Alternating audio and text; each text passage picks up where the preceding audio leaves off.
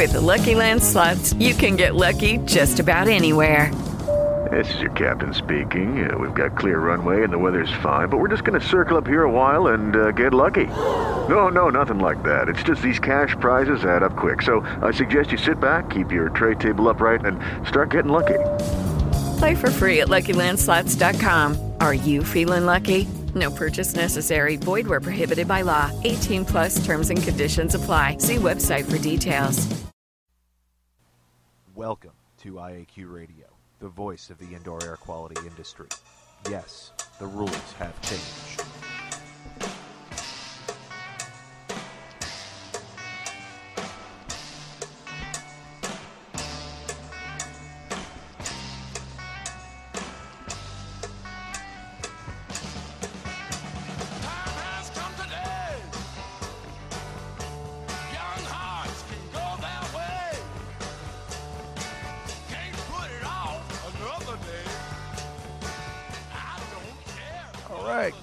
Wherever you're listening from, and welcome to Indoor Air Quality Radio, IAQ Radio, for Friday, July 12th, 2013. This week is episode 291.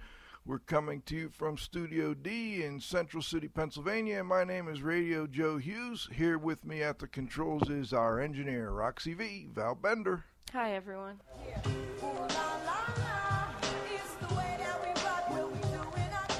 Joining us from Studio C is my co host, the Z Man, Cliff Zlotnick.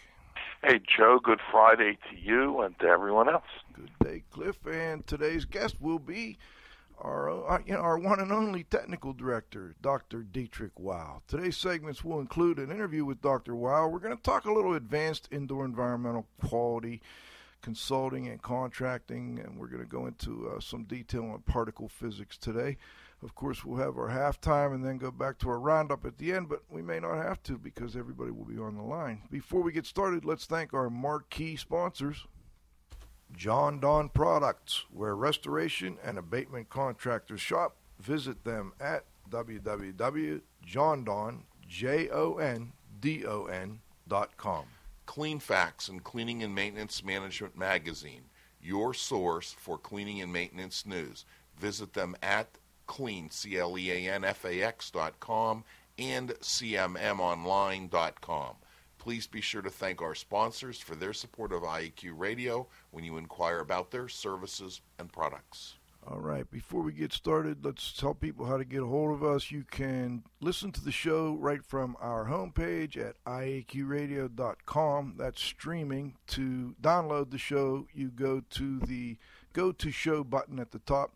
Then you can right click on the download button from the TalkShoe website. And of course, you can also get the show from iTunes. Just type in, I go to the podcast section and type in IAQ Radio.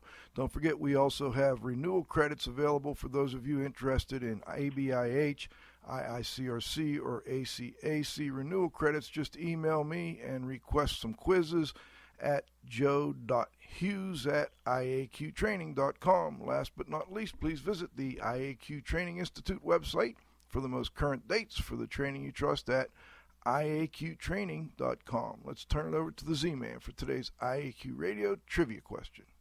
Thanks, Joe.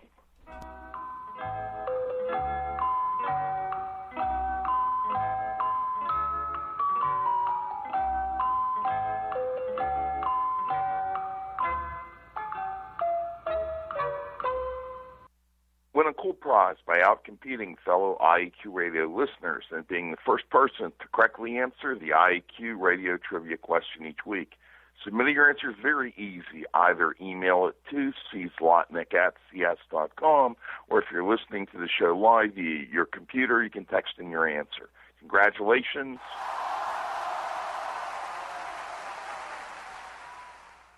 To Andy Krasowski, Cloncast Metal Products, Mars, PA. Yet another win for Andy, and he was first uh, person to identify Ben Franklin as the prominent American colonialist who was active in forming and founding insurance companies in Philadelphia, Pennsylvania.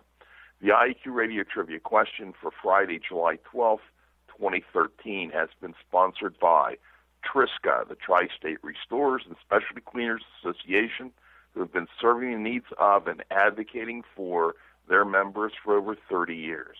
Triska is your link to industry training, certification, standards, and events.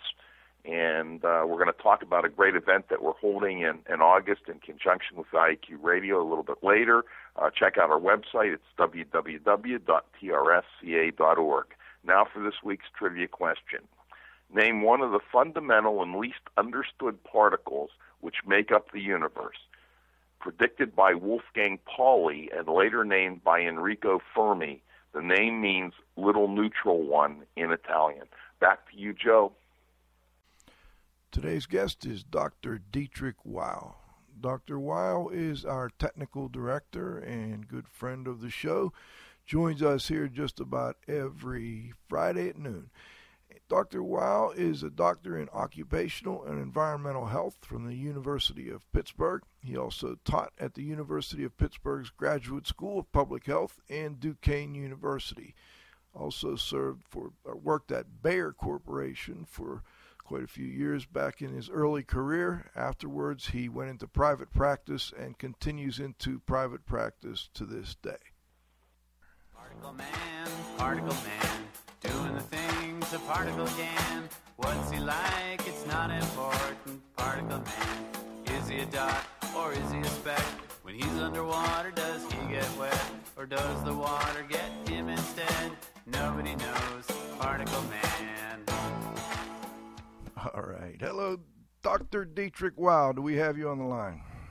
Yes, I can hear you loud and clearly. No Great. problem. Thanks for joining us again, Dieter. Hey, we we've we've been doing training together for uh, 12 years now, Dieter, believe it or not, and uh, we, I know it's hard to believe. but anyway, um, this year and, and actually for the last six years now, we have had a, a summer break event here up on the mountains in Pennsylvania, the Laurel Highlands. This year we've moved it to Hidden Valley Resort, which is a nice ski resort, a little a small ski resort, and it's kind of a family-oriented event and atmosphere there. But um, this year we're also doing for the first time the Advanced Indoor Environmentalist course, and we asked Dieter to be one of the keynote speakers, and his presentation is primarily going to be on particles, gases, vapors, and the importance of understanding how they affect indoor environmental quality, how they uh, move throughout buildings, and you know different ways of remediating them. We're going to also do some hands-on type activities at the event. Um, Cliff, before I go any further, did did you want to go over a little bit on the other types of activities we've got coming up? Well, yes. Uh, you know, I, I think that you know one thing unique about our event uh, that that separates it from from other things is you know now you can take a lot of educational courses online. You can get CEC credits online, but you really can't effectively network online. And one of the secrets of business success is networking with people that you don't compete directly with, with whom you can share business secrets and all sorts of technical information. And yes, at these events you can learn great technical information from the sessions, but really the best and most valuable learning often occurs in one-to-one private meetings at a bar, at a restaurant. You know, you're chatting with a group of people, and really, it's in those private meetings where lifetime, or I'm sorry, lifetime friendships are formed and durable business relationships are forged. And we're excited to announce that the Tri-State uh, Specialty Cleaners Association tradition continues. You know, for many many years we had events at at Seven Springs, and probably for 20 years in a row until we ended up getting bumped out by a larger group. There have been many people that have asked us to. Uh, you know, put an event back together again, and you know, we tried to work with Seven Springs. They weren't real easy to work with, and uh, you know, we ended up having an opportunity to team up with Indoor Air IAQ training, and uh, it was just just great. And we're really excited to return to uh, Hidden Valley Resort in Pennsylvania's beautiful Laurel Highlands. The Triska uh, tradition will continue. We're going to have a, a joint meeting and educational event, and there. I mean, we've got every possible opportunity uh, for technical training. You can get obtain prestigious certifications. There's going to be great opportunity for networking, and it's just an all-around family-friendly fun. The event is August 19th through the 23rd. Uh, there's really a programmed to meet every budget. You can come for just a presentation, uh, you can come for a day, you can come and take a course, or you can attend, uh, you know, the entire event. So I tried to sum it up as quick as I could, Joe. Thanks for the time. Well, well done, well done, Dieter. Let's let's talk a little bit about some of the topics we decided. I worked closely with Dieter and, and ran a lot of this past him prior to putting together the outline for the course we decided to start with particles, gases, and vapors, a little advanced industrial hygiene, which we'll go into a little more in a moment with, with Dr. Weyel. And then uh, he will be doing that presentation first thing on, on day three, which is Wednesday. Um, actually, we've got two days before that with a, a foundations course for those that have not had any background in indoor environments. Dieter, why do you think it's so important that people understand better what you know the basics behind and in a little more detail actually about particles, gases, and vapors in doing indoor air quality. Well, uh, certainly uh, uh, we are interested in, in air pollutants, uh, whether it's particulate matter or gases, vapors, whatever you want to call it. Uh, why are we interested in it? Because we have to breathe. You know, from from the day we are born until the day we die, we have to breathe, and whatever is in the air will, to varying extents, uh, uh, enter the human lung as we are uh, inhaling. So if there is asbestos in there, well, we inhale it. If there's lead in there, we inhale it. If there is carbon monoxide in there, we if there are paint solvents in there, we are inhaling. Uh, uh, exhaust uh, stuff that comes from diesels or other engines doesn't matter. there is particulate matter, we inhale it. Well, we we made a decision that we want to live in this world the way it is, and I totally agree with it. Um, but we got to watch uh, uh, out that when we are something inhaling, what is the fate of it? What does it do to the body? And there are, of course, people in this world. They are called toxicologists. They expose uh, animals to uh, vapors and particulate matter and, and, and see and watch what is happening uh, to the body. So, um, from that, we can extrapolate to some degree, not 100%, but to some degree, and we have a lot of experience with mice and rats. To some degree, we can predict what is going to happen when somebody, a human, and that's basically what we are interested in, is exposed to those materials. You bring up an interesting point, Dieter. How similar is a mouse or a rat's respiratory system to a human's? Well, uh, I had a slide which I did when I was at the University of Pittsburgh. We did it over uh, at the uh, medical, uh, yeah, at a hospital uh, where they had animals, and I had a picture of a rat opened up, a guinea pig opened up, the the the the the the, the, the belly cavity. You know, we we we cut down uh, uh, through the sternum down over there. The rat, of course, was dead, and that of a human. And we made it in such a way that they were all the same size. So it wasn't that the human was, you know, a hundred times larger than the liver of a, a little a mouse or something like that. And it is amazing. It is amazing. They all look the same. Hmm. There's no doubt about that.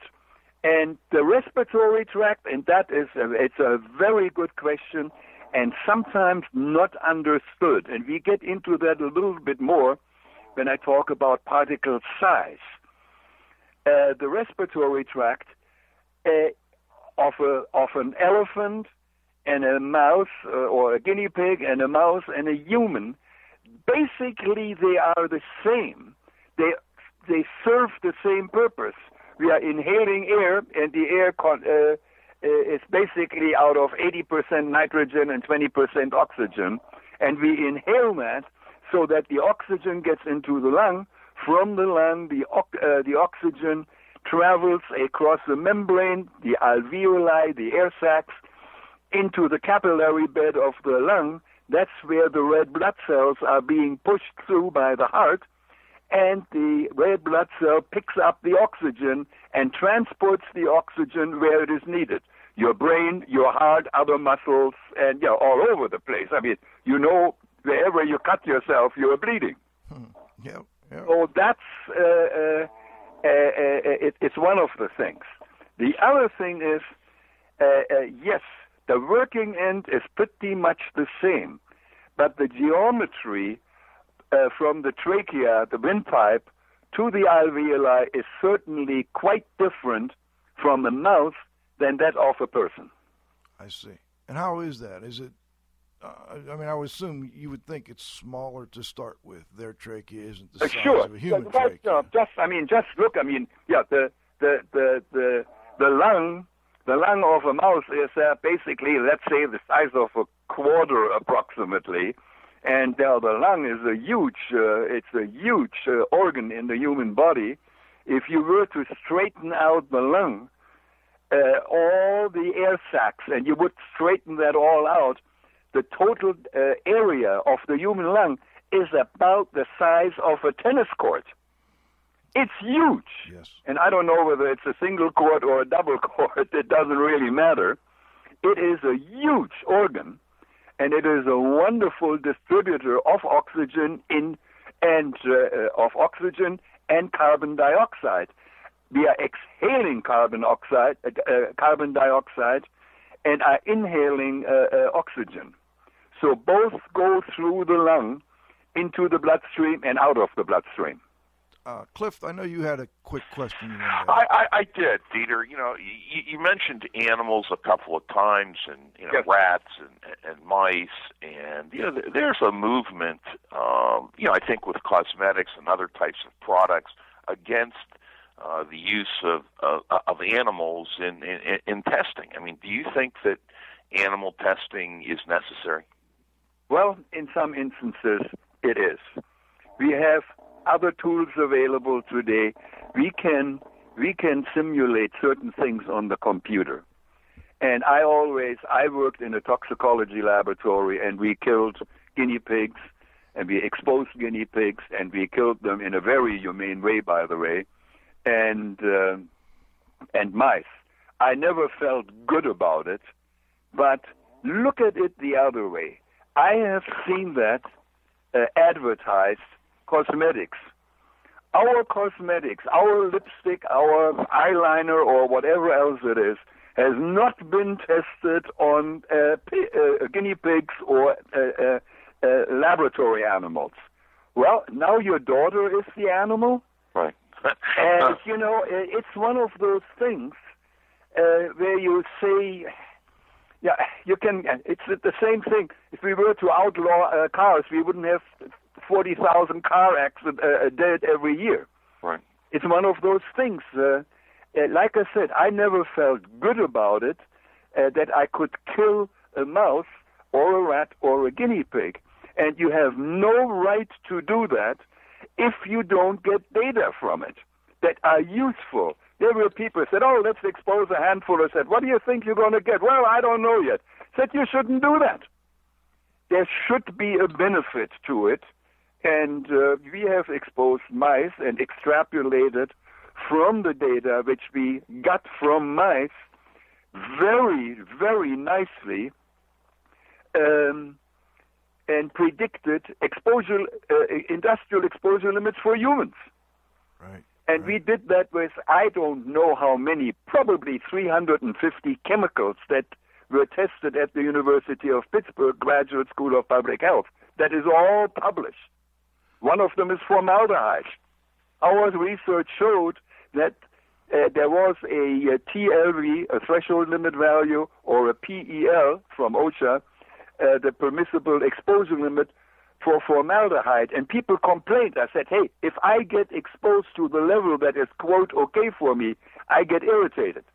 And we did a mouse experiment, and uh, we found out, yes, the mice reacted at a certain level, and we could extrapolate from the mouse to man. And I said, yes, what OSHA is saying is too high. It should be lower. And that's when it was act. These data, uh, Craig Barrow did most of the work with Dr. Alarie, E. Alarie, and I helped a little bit with uh, aerosol and gas generation and so on. So I was involved with that. Uh, that was the basis of changing the uh, the exposure limits by ACGIH, the American Conference of Governmental Industrial Hygienists, and by uh, OSHA, the Occupational Safety and Health Administration. Dieter, real, real quick, I, have always wondered, and, and I, I think I know the answer, but I'll get it out anyway. Um, these mice and guinea pigs and rats, as I understand it, they would not have been in existence if it wasn't for the program they were going into. So, in other words, they were bred specifically for that use, and we didn't take rats or mice that were living on the face of the earth here and then that would be the dumbest thing you can possibly do. And people got yeah, some pe- some people who didn't really know what was going on said they are probably catching cats and dogs and they are using them for experiments. They have been done, but that would be the dumbest thing to do.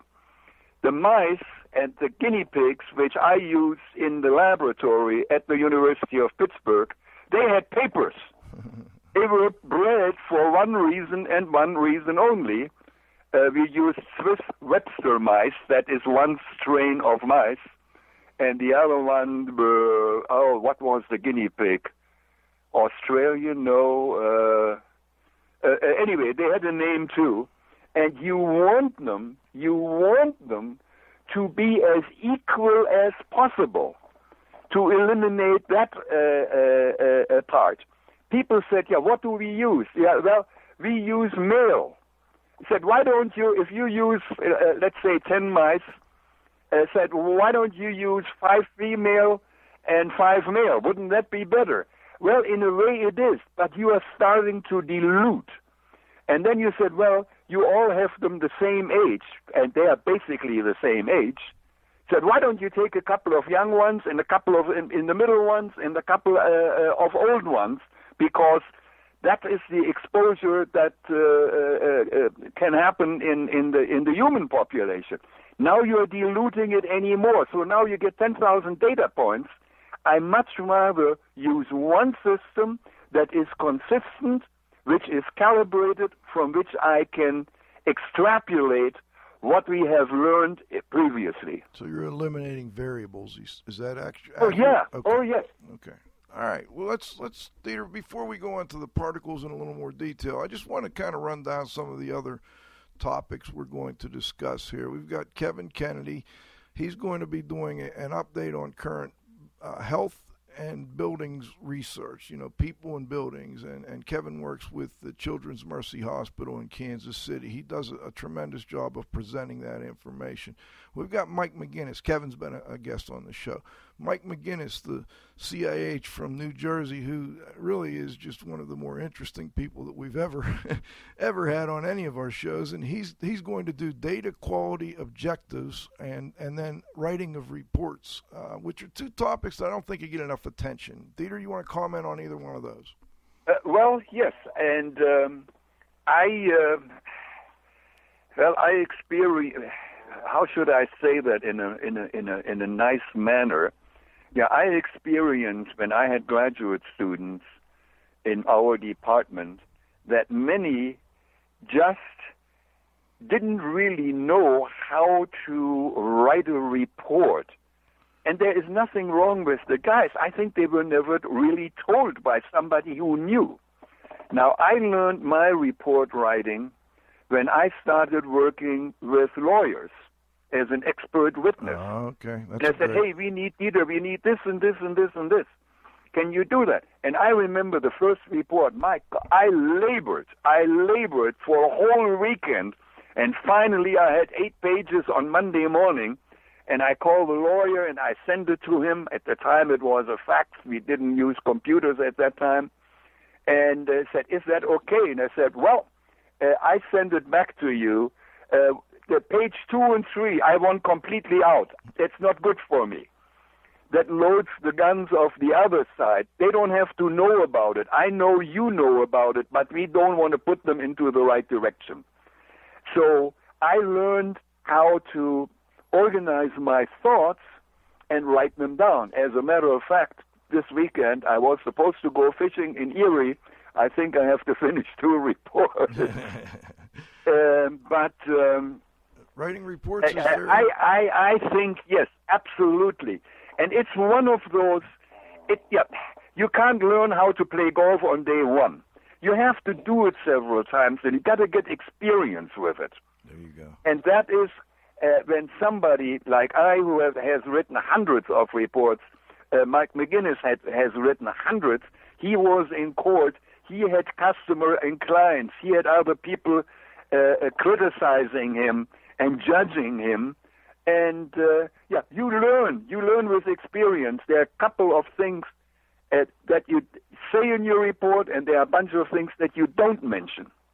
Well, we're also going to have Herb Lehman do some advanced microbiology. Herb, a lot of people don't realize Herb came from a clinical background. He worked in hospitals for years. He's very familiar with that type of uh, sampling and analysis.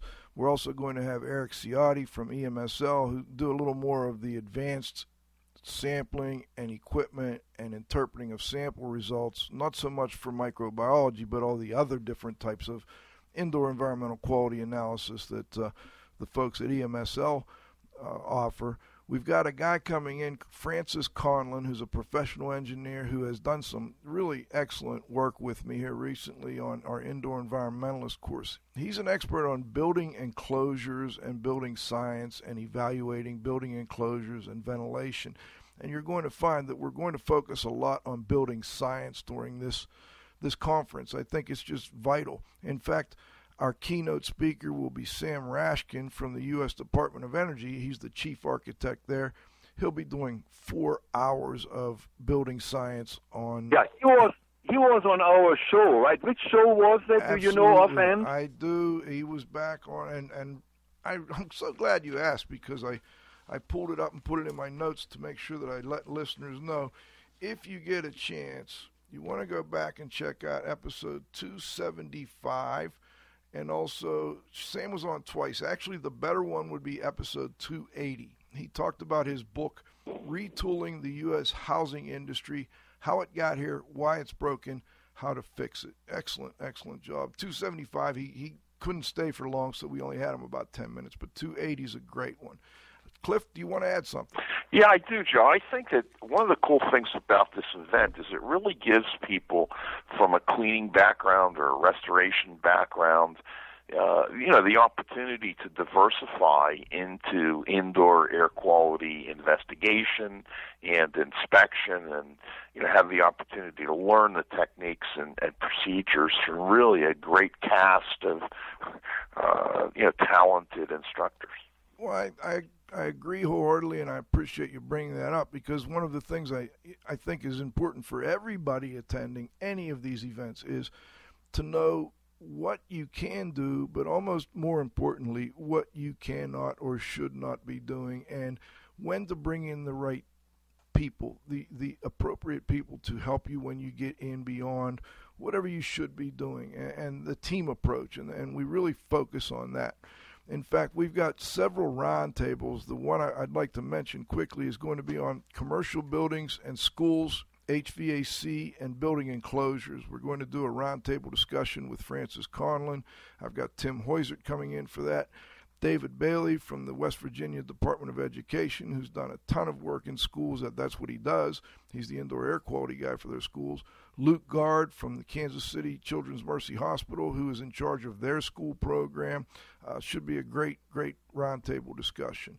And then uh, just to kind of round things out on the third day, when there are several other sessions I don't have time to go into right now, that's when we're going to have the Z Man do a keynote on some you know, we're, we're going to talk a little bit about remediation and restoration on the third day and how that ties into advanced indoor environmental consulting and cleanup. So that will be a great day. We've got a couple other people coming in Tom Peter from New Jersey. We've got Gary Loybin and Bill Wigan. We're actually doing a three day water restoration technician course at the same time. That one's sponsored by Triska, the Tri State Restores and Specialty Cleaners. Got people like Eric Shapiro coming up from Florida and uh, of course Dr. Dietrich Weyel and, and, and many others. So looking forward to it and hope we can all you know get get a bunch of listeners together there and uh, do some networking. Cliff, anything you'd like to add before we move to the next? No, section? no, no, Jeff. Thanks. All right. Well, I, I just add, and uh, I I say that, and Joe knows that when Joe and I were teaching, uh, yeah, uh, at one time I, I, I, I was doodling somewhere, and I I could, off the tip of my tongue, I found, I think something like 25 states in which we taught our courses. yeah, it might be 30. Uh, basically half the country, but the one opening line that Joe always had, and I'm using it whenever I am in, involved in this, I said, guys, here are 25 students in our class. Most likely, in the very near future, you will not find 25 people who are basically interested in the same thing that you are interested in. Yes. Start talking to each other. And I remember the one, I think it was either in New York or in New Jersey.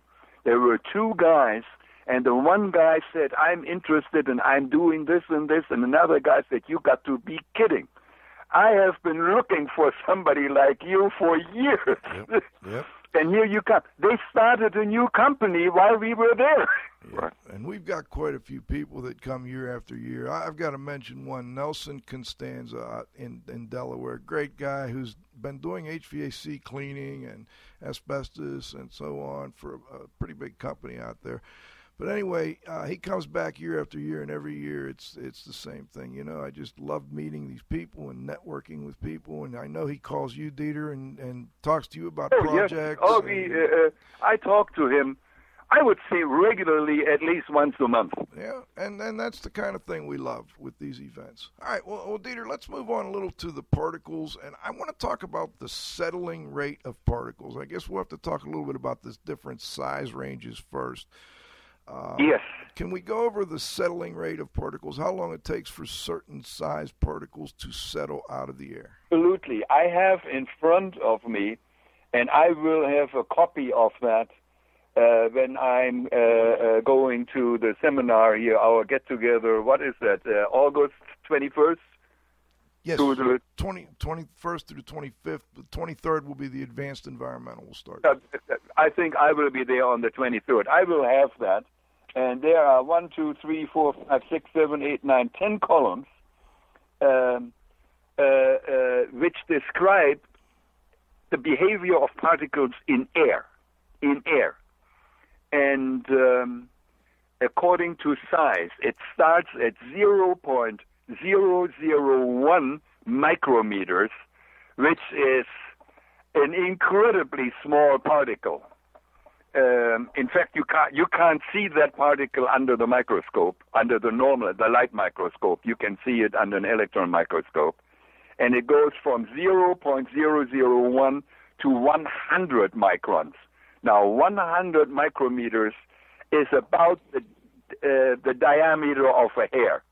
So, a 100 micron particle you can see, and uh, anything in between. But let's take, and I, I just, I'm sitting at my computer and I have my nice little convert uh, program on here. If anybody wants it, it's free. Uh, uh, I have it for many years. Joe has a copy of it. Uh, they can email me and I send it to them. Uh, uh, my email address is my last name, W E Y E L 1 1 at AOL dot com and uh, uh, I can send them that program over there. I will probably I will uh, scan this table I have in my hands. But to answer your question, a 10 micron particles, which is still microscopic, the human eye, the human eye can uh, see uh, approximately a particle of about 40 microns and can resolve it. In other words, if I put two black particles on a white piece of paper next to each other, and every one of them is about 40 micrometers in diameter, you can see that there are two particles. If I go to one micron particle and I put two of them on there, eh, you can't see them. Yeah, that forget it. You can't see it. Okay. Uh, anyway, so a 10 micron uh, micrometer or micron, both of them are used. Uh, the aerosol engineers and scientists use micrometers. The biologists use a micron. It is a millionth of a meter, approximately a millionth of a yardstick in round numbers. It doesn't matter. So it's incredibly small. Uh, a million. So you have a yardstick and you cut uh, in, in, in a million slices. Every slice is approximately one micrometer uh, thick. If it's a one, if it's one meter, it's exactly one micrometer thick. That of course cannot be done. Uh, anyway, here is a 10 micrometer particle, and that is of importance.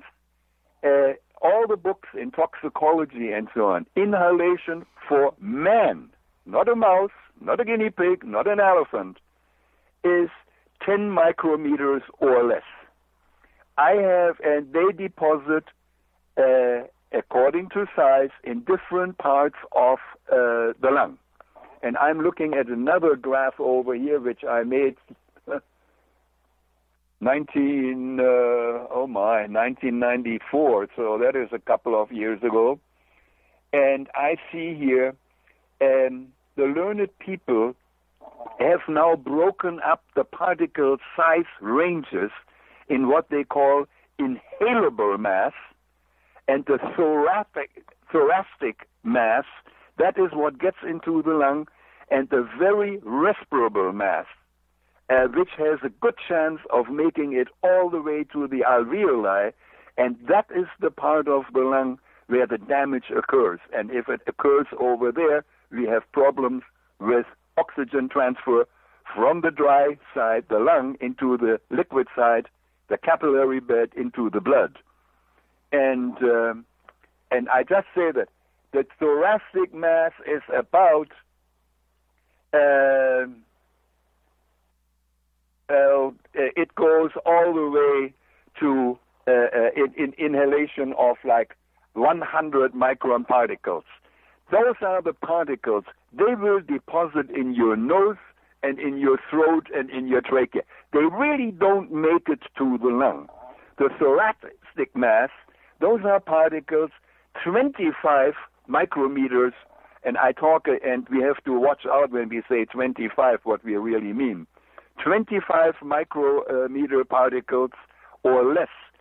They get this deposited in in the in certain areas of the lung, and now comes the respirable mass, the inhalable, that, those are the particles which have a good chance of making it all the way down to the bottom of the lung. Those are 10 micrometers or less. So I always said to people, as far as I'm concerned, in round numbers, 10 micrometers particles and less uh, are inhalable and depositable, if there is such a word, in the human lung. And now I guess the 2.5s are of particular concern. Can you talk about that a little bit, Dieter? Oh, sure, sure, of course. Um, I calibrated, oh, this is now 40 years ago, uh, the PM10, particulate matter 10 for, uh, I think it was at the Allegheny County Health Department for the air pollution control uh, part. We had money because Pittsburgh was the smoky city. Yeah, we got yeah. money uh, to to study air pollution over here.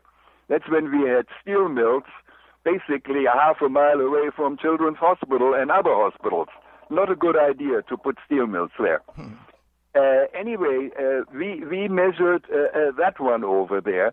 Then somebody said, well, five micrometer particles have an even better chance to get deeper into the lung. I agree 100%. Yes, of course they do and they studied those. There was a PM5 uh, uh, uh, uh, air pollution sampler where we could look at that. And then somebody said, well, let's look at the very fine particles. They are probably even worse. And I agree wholeheartedly. Uh, the two and a half micrometer particles, they of course can easily penetrate easily all the way to the bottom of the lung into the air sacs the alveoli.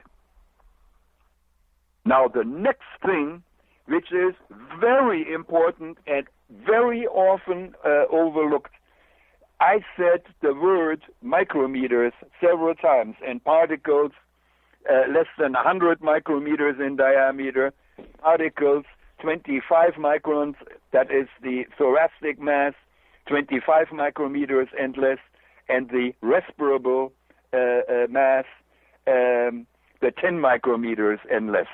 Now, what does 10 micrometer, 25 micrometers, and 100 micrometers mean? That is the what is called the aerodynamic equivalent diameter. In other words, the behavior of particles in the air depends A on the size, the physical size, the shape, and the density. So a 10 micrometer particle of gold will not behave the same way as a 10 micrometer particle of water. In fact, a, a 10 micrometer particle of gold acts in the air and in the land like a 40 micrometer um, uh, particle, like a 40, not like a 10. Even though if you look under the microscope, it's 10 micrometers in diameter. The aerodynamic equivalent diameter you multiply by the square root of the density, and that of gold is about 16. That's why I took it, and I know what the square root of 16 is. so a 10 micrometer particle of gold acts in the air and in the lung like a 40 micrometer particle. Okay. That is even more important when we talk about fibers, particularly asbestos fibers.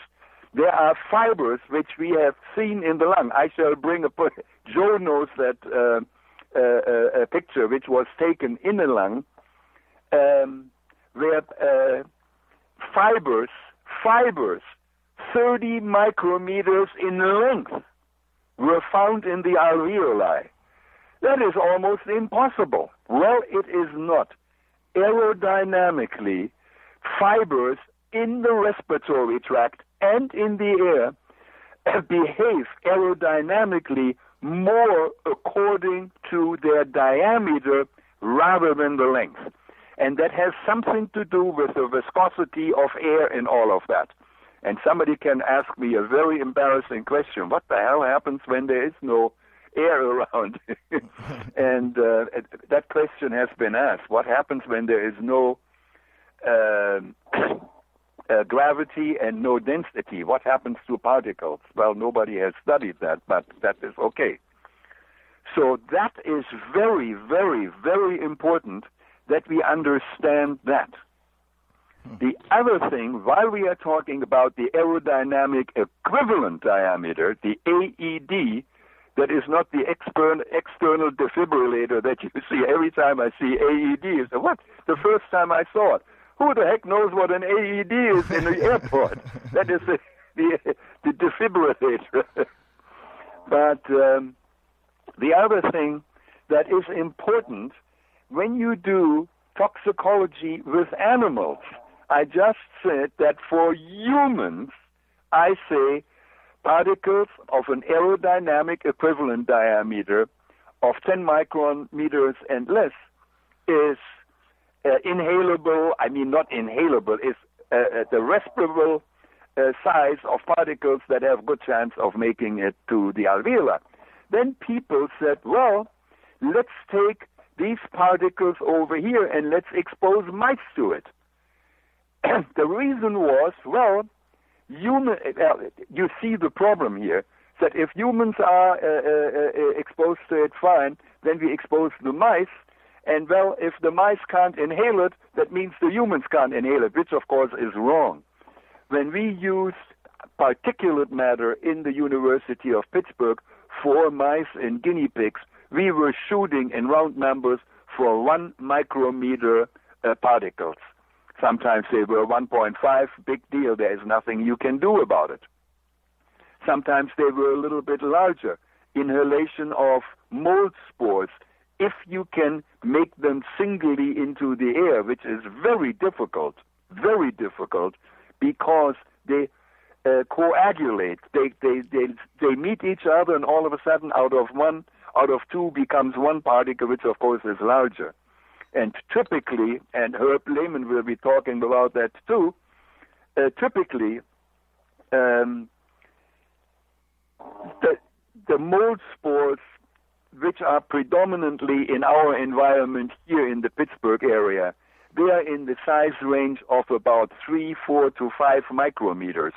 So they are certainly inhalable, very nicely inhalable for humans. And fortunately, we have defenses for that. Uh, and uh, they are also in uh, they are also respirable, not to the same degree, but they're also respirable uh, uh, for uh, animals. Yes. So sometimes, because of the particle size, if you can't control it, it doesn't make sense to do an animal study. If you can't get them small enough, if you can't get them smaller than 10 micrometers, don't waste your time in animals. Hmm. They can't inhale it. Well, dear, they get a, they, they, get an irritated nose. That's it. before we go on, I forgot to stop and thank our sponsors, so I want to do that real quick. It's going to take about 60 seconds, folks. We'll be right back with okay, more sure, discussion. go right ahead. I'm here. All right. We'll be right back with Dr. Dietrich Weyel we're talking particles and uh, particle physics and aerodynamics and AEDs, and that's not a defibrillator. We'll be right back.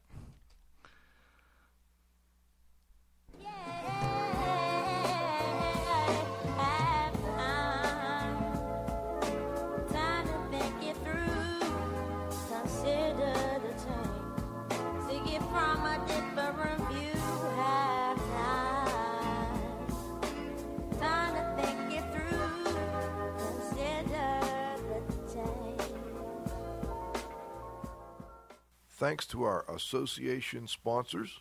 The Indoor Air Quality Association, IAQA, a nonprofit multidisciplinary organization dedicated to promoting the exchange of indoor environmental information through education and research. Visit them at www.iaqa.org. And thanks to our advertisers, Grey Wolf Sensing Solutions, who use advanced sensor software technology and embedded computers to provide superior environmental test instrumentation. Visit them at wolfsense.com. Legends Environmental Insurance Services, the experts in insurance for environmental consultants and contractors for over 20 years. Learn about them at legends-enviro.com and, of course, our marquee sponsors. Jon-Don Products, where restoration and abatement contractors shop. Visit them at www.jondon.com. CleanFax and Cleaning and Maintenance Management Magazine, your source for cleaning and maintenance news. Visit them at clean, and cmmonline.com. Please be sure to thank our sponsors for their support of IEQ Radio when you inquire about their services and products. All right, we're back with our technical director, Dr. Dietrich, Weyel we're talking particles. Dietrich, before we got into the detail of aerodynamic equivalent diameter, the question was the settling rate. And I and we were kind of going through that a little bit. Let's go through that in a little more detail for listeners. Uh, yeah, well, okay. If we take if we take a 10 micrometer particle, which is that with an AED of 10 micrometers, that is a round particle that we take care of the shape. It's not a fiber, it's not oval, it's not a potato, it's round. And it has a density of one, not gold, not lead, not copper, or iron, or any of that. So it's that. That one settles that one settles at about 0.3 centimeters per second. Or in one hour, I just converted it over here, about uh, third, uh, uh, three feet. Okay. Okay. Uh, uh, it says here, uh, no, not no, no, no. sorry, I, I didn't see. It's 35 feet per hour. Hmm. Per hour it will fall down. Now, if we go down, and where's the table over here? Now, that one goes down with the square of the diameter because the viscosity of the air that hinders the falling of the particle uh, goes uh, by the area uh, that it sees. And if we go to one, well, that one goes uh, three feet per hour. 0.3 feet per hour. So, in other words, if I would have released a one micrometer particle at my ceiling, which let's say is uh, uh, eight feet or is three meters high, well, that thing would, yeah, it's still sitting up there someplace. And that even assumes that there are no air currents and air moves in your house. In my house, it does because I have a fan running 24 hours a day. And uh, so, in other words, a, a, a, a one micrometer particle has virtually no chance to become dust on the floor. Now, it can find a wall, and they attach to walls and cold surfaces.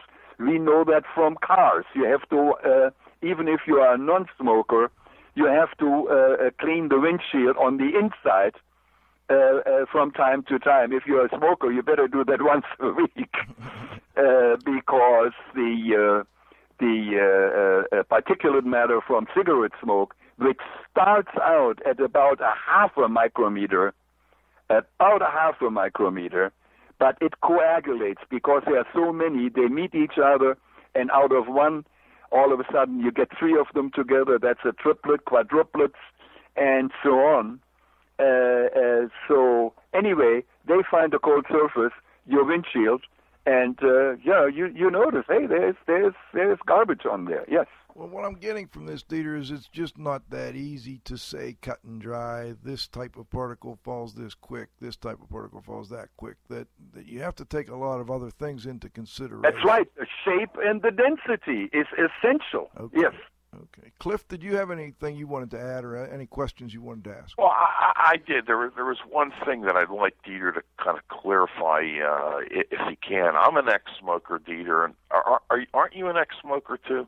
I certainly am, and I have the effects of smoking, uh, which is called, uh, uh, well, it's not really COPD, but it's chronic bronchitis, and I have a touch of emphysema. The, the, the reason that I asked is, can you differentiate between vapor and, and particulate? And you know, now they have these new electronic uh, machines that instead of smoking a cigarette, uh, you actually inhale vapor. And I, I just w- was just wondering what was the difference between particle and vapor, and just Well- any any comment on that Uh, electronic sure. cigarette? Well, uh, uh, uh, it's it's it's it's it's on one hand it's very difficult. On the other hand, it's very very easy. We know that small, and we said it. I said it three or four times. Small particles have a better chance of making it to the bloodstream uh, than large particles. Now we know that from people who snort cocaine, which I don't do and never did. um, you see them. What do they make? They don't take the big lump. Uh, they found out in a hurry, in a hurry, that if you make nice small particles out of it and then inhale it, uh, uh, they make it a lot faster to the bloodstream. On the other hand, even the larger particles, which are uh, uh, deposited in the nasal pa- passages and so on, they will also they, they will also be absorbed. They are water soluble and and so on. So, if you now have a vapor, if you have a vapor, well, with the cigarette there are two problems. We have irritating vapor, aldehydes. Uh, well, you name it. Uh, what is in cigarette smoke? Uh, uh, uh, somebody studied that years ago. Uh, somebody found something like 500 different compounds, and I believe that. So there are vapors, irritating vapors, which is not good for the respiratory tract. It uh, paralyzes the cleaning mechanism of the lung. So the normal lung that brings out all the stuff that doesn't belong there, we have a wonderful cleaning mechanism. If we wouldn't have that one, neither one of us would be alive anymore. So we have that, and we have the particulate matter. Now, if somebody says, here is an electronic cigarette, um, they, uh, uh, I have not looked into it, but I, uh, it, it has to be. It's just a device to deliver um, nicotine. Right. Yeah. It's, I, I think it's a glycol or some other type of vapor. Yes. It looks like smoke, and you just inhale it. Yeah. Yes. Well, you don't get the aldehydes that you get from burning wood, you know, like cigarette leaves, uh, tobacco leaves. You know what I mean? Right, right. So you eliminate that. I mean, that is okay. But I mean, uh, I don't quite understand. I mean, you may as well put a patch on you, and then you get the stuff uh, uh, through your skin into the bloodstream. If you want it that way, yeah, I wouldn't go. I have seen people do that, and they advertise them now. You can smoke anywhere. Right. Yeah, nobody can smell anything anymore, and uh, it's probably a glycol. There is some heat involved over there, and that is the same. The glycols are the, it's the same material that is used in the uh, theatrical smoke machines. Right. Right. Yeah, th- those are uh, uh, edible uh, glycols, and they get heated, and then to push them out, and it comes out as smoke. That is particulate matter, no question about it, and a very small, similar to that of tobacco smoke, half a micrometer in diameter. Okay. All right. Now, Thank you. Um, I've got a text, but I'll get to that in just a minute. Before I do, Dieter, we we get a lot of um, discussion about the cleaning of air and, cleaning up of uh, of particles from the air, whether it's post remediation or if it's just someone like Val that you know wants an air cleaner in her bedroom because she's got allergies, etc. I wonder if you could you could talk a little bit about the difficulty, or or maybe it's not difficult, of getting the particles to go through the air filter. Um, I guess it has to do with the capturability of the air filter and and the movement in the room. And I don't know if we have time to get into it in much detail, but maybe a couple general comments on that. Oh, certainly. Again, and uh, uh, uh, we said that, I said it, and Joe said, the particle size is the most important parameter for catching a particle.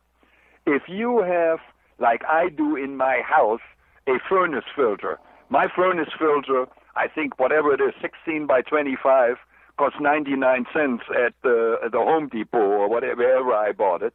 I bought another one. In fact, I have to cut that one to size. It's supposed to be, quote, better. But if you put one of those uh, into your ventilation uh, or your heating or air conditioning system, you know what I mean. It's a, it's that that that that filter. Usually it's blue, and you it's one inch Fiberglass, thick, right. and you put it in there. That is the typical filter that is used in 90% of the homes in the United States. Well, if you think if you think you're going to catch bacteria and cigarette smoke and uh, mold spores with that, adios, forget it. They go through there as though it is not there. Uh, if you want to, and I know I knew one house, in fact, I bought the house. Somebody told me that the, the, the, the former owner had terrible allergies, and he had, and that works like a dandy, but there are problems with it. It works like a dandy. He had a ventilation system, an air transport system, the heating system and air conditioning system. He had a a, a chamber, a pre-chamber uh, with two filters in it. One very lousy one, the 99 cent variety. That those are the blue ones. And he had already a little bit better one over there. And the uh, the the the first filter takes out the hair and stuff like that. Big particles. They're not really respirable and getting into the lung, but it takes it out. And there's a good reason for it. The next filter takes out the smaller particles. It's a better filter. Now, if you're not interested in the vapors, and even the, the best way would be put the third filter in there, and that would be the HEPA filter, the high efficiency particulate air filter. But now you are now you're running into problems because why? Because you are uh, increasing the fl- uh, the resistance to flow. You need energy, and a normal fan, like in my house, would not push the right amount of air through that HEPA filter. Now that person over there, what he did, he was he had behind the filter bank, he had an electrostatic precipitator. And a good electrostatic precipitator is absolutely fantastic absolutely fantastic for uh, uh, small particles. It's not so good for large particles, but you get rid of the large particles up front. That's mm-hmm. exactly what they do in power plants. They filter out the big particles and they run the rest through electrostatic precipitators. And you should see how many tons of garbage they take out. It's unbelievable. So that would, if you just buy yourself a little filter uh, and and put it in your house, and you think you are doing uh, uh, uh, something good, for, don't don't waste your money. Some idiot, some idiot in Paris, in France, in Paris, they had huge. Oh God, uh, I would say they were like two meters, two yards, three yards in diameter. They put them in the downtown area, and I would say at least 15 feet high. Those were filters to filter out uh, downtown particulate matter in Paris. Are you crazy? like using a fly swatter to kill an elephant. uh, uh yeah, uh, basically, yeah, uh, probably even a little bit worse than that. a fly killing a whale or something like that. Dieter, so um, I do not like, for several other reasons, uh, the electrostatic uh, uh, precipitators uh, that you buy. Uh, uh, what was that? what was the name from the, the, the well-known company? Honeywell. well, Honeywell, I don't know that one. The one, the company that is bankrupt. Oh yeah, yeah. The one they, that produced ozone though is a byproduct. And on top of it, ozone. Yeah, yes. yeah. They had the something with ozone guard. I can't uh, remember. Uh, air, uh, electro air, something like that. Yeah, Percipitron. No, it was the Percipitron is fine. That was the Percipitron was a uh, name that Sears Roebuck used. Okay. Thirty years ago, forty years it was a Percipitron. Yes. Well, I'll get I have name. seen those too uh, the more modern ones are much smaller and more efficient, and I mean they do a marvelous job. But you still haven't done the job with the vapors. Okay. The vapors are going to go through. I see. Oh, now, let, that, that you need now. Now you need a charcoal filter. In other words, you may as well forget about it. It's it incredibly expensive to do something like that. And then what is the next problem? And we all know that we, we, we, when I say it, we all know the answer. There is maintenance. Right, right. The little old lady with asthma and allergies, she doesn't go in there once a month and cleans the thing the way it ought to be cleaned and all of that. So that is those are problems that we are having, and if you want to do that, you have to have a hell of a lot of money. Well, Dieter, there's a text I want to get to because we're running low. Uh, it says so. If I'm to understand, vapors are gases, particulates are solids that can be carried by vapors. Well, yes, certainly. Okay. Any vapor has a chance, depending. I mean, uh, for a vapor to jump onto a a, a gold particle is pretty is pretty slim. But if you have a, a normal dust, you know, from dirt outside, now they can absorb easily uh, vapors. Now the vapor is concentrated on the particle. The particle runs through the trachea, through the major bronchi, into your lung, and is deposited over there. Now, not only have you deposited the particle, but you have also carried in something that is sitting on the particle whatever vapor or gas that was. Until today, I, I don't know the difference between a vapor and a gas, and I don't care. But it is a molecule. it, it is a molecule that is sitting up in the air. Now, Dieter, as far as gases go, I mean, the gases. Uh, this may sound like a stupid question, but there are no stupid questions, so I'm going to put it out. Do gases settle?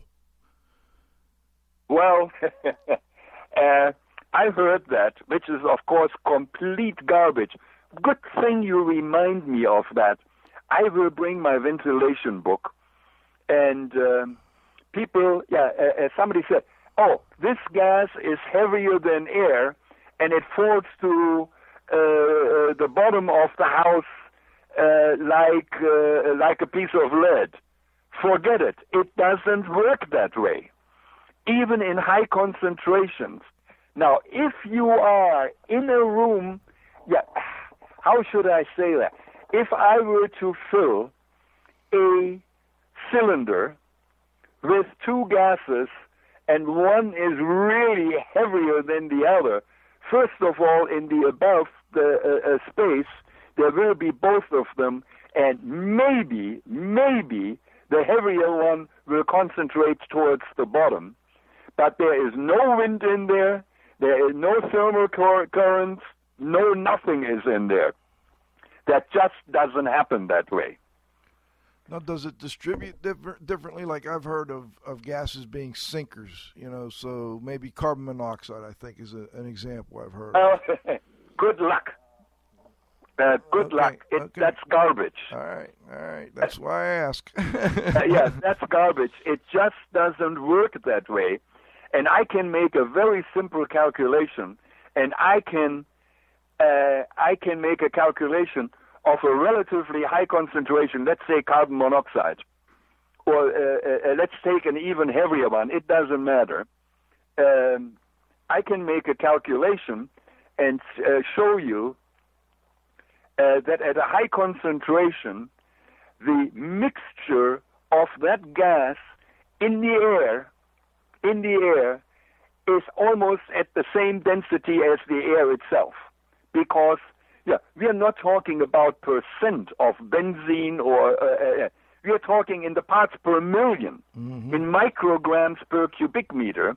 So when that all mixes, it has, it doesn't even have a chance to fall, yeah, to fall to the, to the, to the bottom. Well, maybe I guess where I've heard this, Dieter, and maybe you can clarify for me why I've heard this, and and if it's wrong, it's wrong. But um, say, for instance, you're working in a trench, and somebody's got a truck idling close to that trench, that the carbon monoxide would gather more in the trench than. That has some, yes, I, that probably can happen, but that ha- it's basically if you are in a trench and you have an engine that spits out uh, uh, carbon monoxide, and all of those engines do that very well. They are great carbon monoxide uh, generators.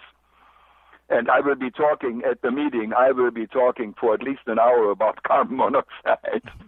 but that is a ventilation problem. It it it doesn't stay there because it is heavy.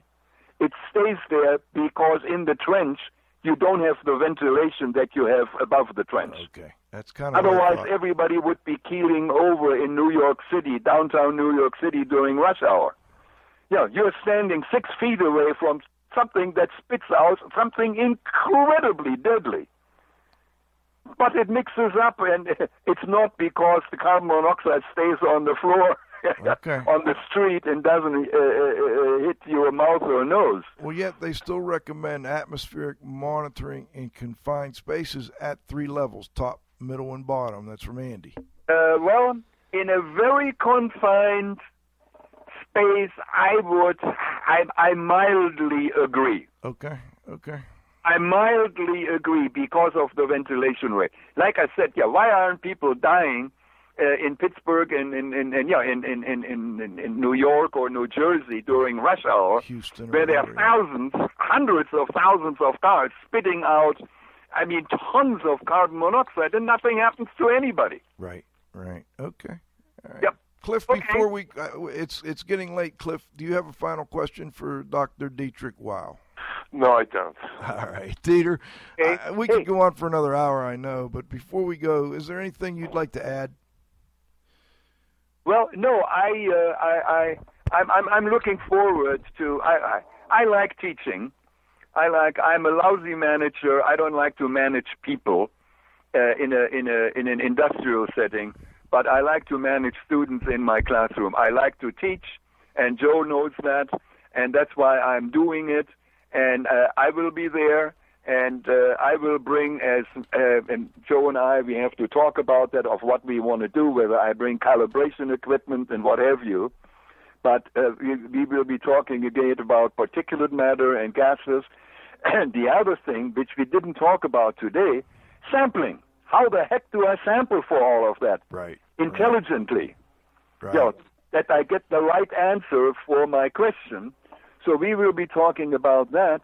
So that uh, I, I'm looking forward to it, and uh, I don't do much teaching anymore. In fact, the last time I taught was last year in August. Wow. Well, we look forward to getting you up here and uh, getting you back in the saddle.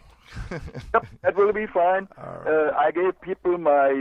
Uh, in fact, let me see whether somebody Wow. sent me a nasty uh, new mail over there. That's while11 at AOL.com. Um, that's right. No. I have I have email for Caribbean vacation, Black Friday sale I'm sure get Miami, and find an associate and bachelor. Oh, maybe I go and get a bachelor's and master's degree uh, in Homeland Security. huh? Uh, Oh, dear. University of Phoenix or something like that. I don't know. I haven't gotten an email yet, which I guess is good. As always, it's a pleasure. Again, congratulations to Andy. He did it again. Did he win today again? I think Yes, he he did. did. Andy's Well, over it, it helps if you are listening live to it. You That's know, right. you are, yeah, you have the gun in your hand and you have your finger on the trigger. well, Dieter, this is Radio Joe Hughes saying thank you so much to this week's guest and our regular technical director, Dr. Dietrich Wow. I also want to thank my co-host, the Z-Man, Cliff. Another great week, and uh, look forward to talking to you again soon. Uh, At the controls, Roxy V, Val Bender. No glitches again today. She's Thanks, on a, everyone. on a roll, Good on a roll here, and of course to our growing group of loyal listeners. Thanks so much for tuning in this week. Please come back next Friday at noon for the next episode of IAQ Radio.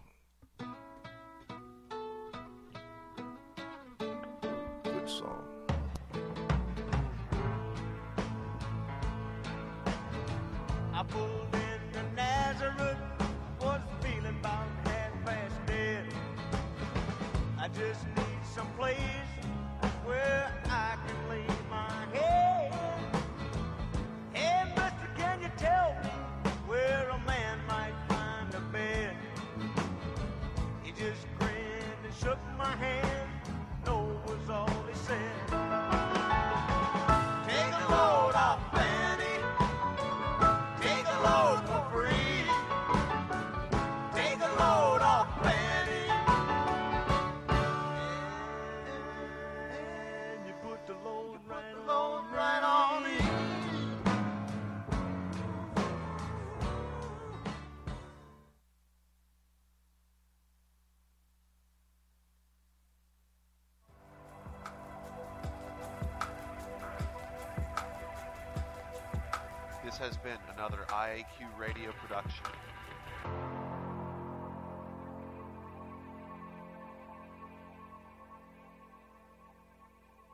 Lucky Land slots, you can get lucky just about anywhere. Dearly beloved, we are gathered here today to. Has anyone seen the bride and groom? Sorry, sorry, we're here. We were getting lucky in the limo and we lost track of time. No, Lucky Land Casino, with cash prizes that add up quicker than a guest registry. In that case, I pronounce you lucky. Play for free at LuckyLandSlots.com. Daily bonuses are waiting. No purchase necessary. Void where prohibited by law. 18 plus. Terms and conditions apply. See website for details.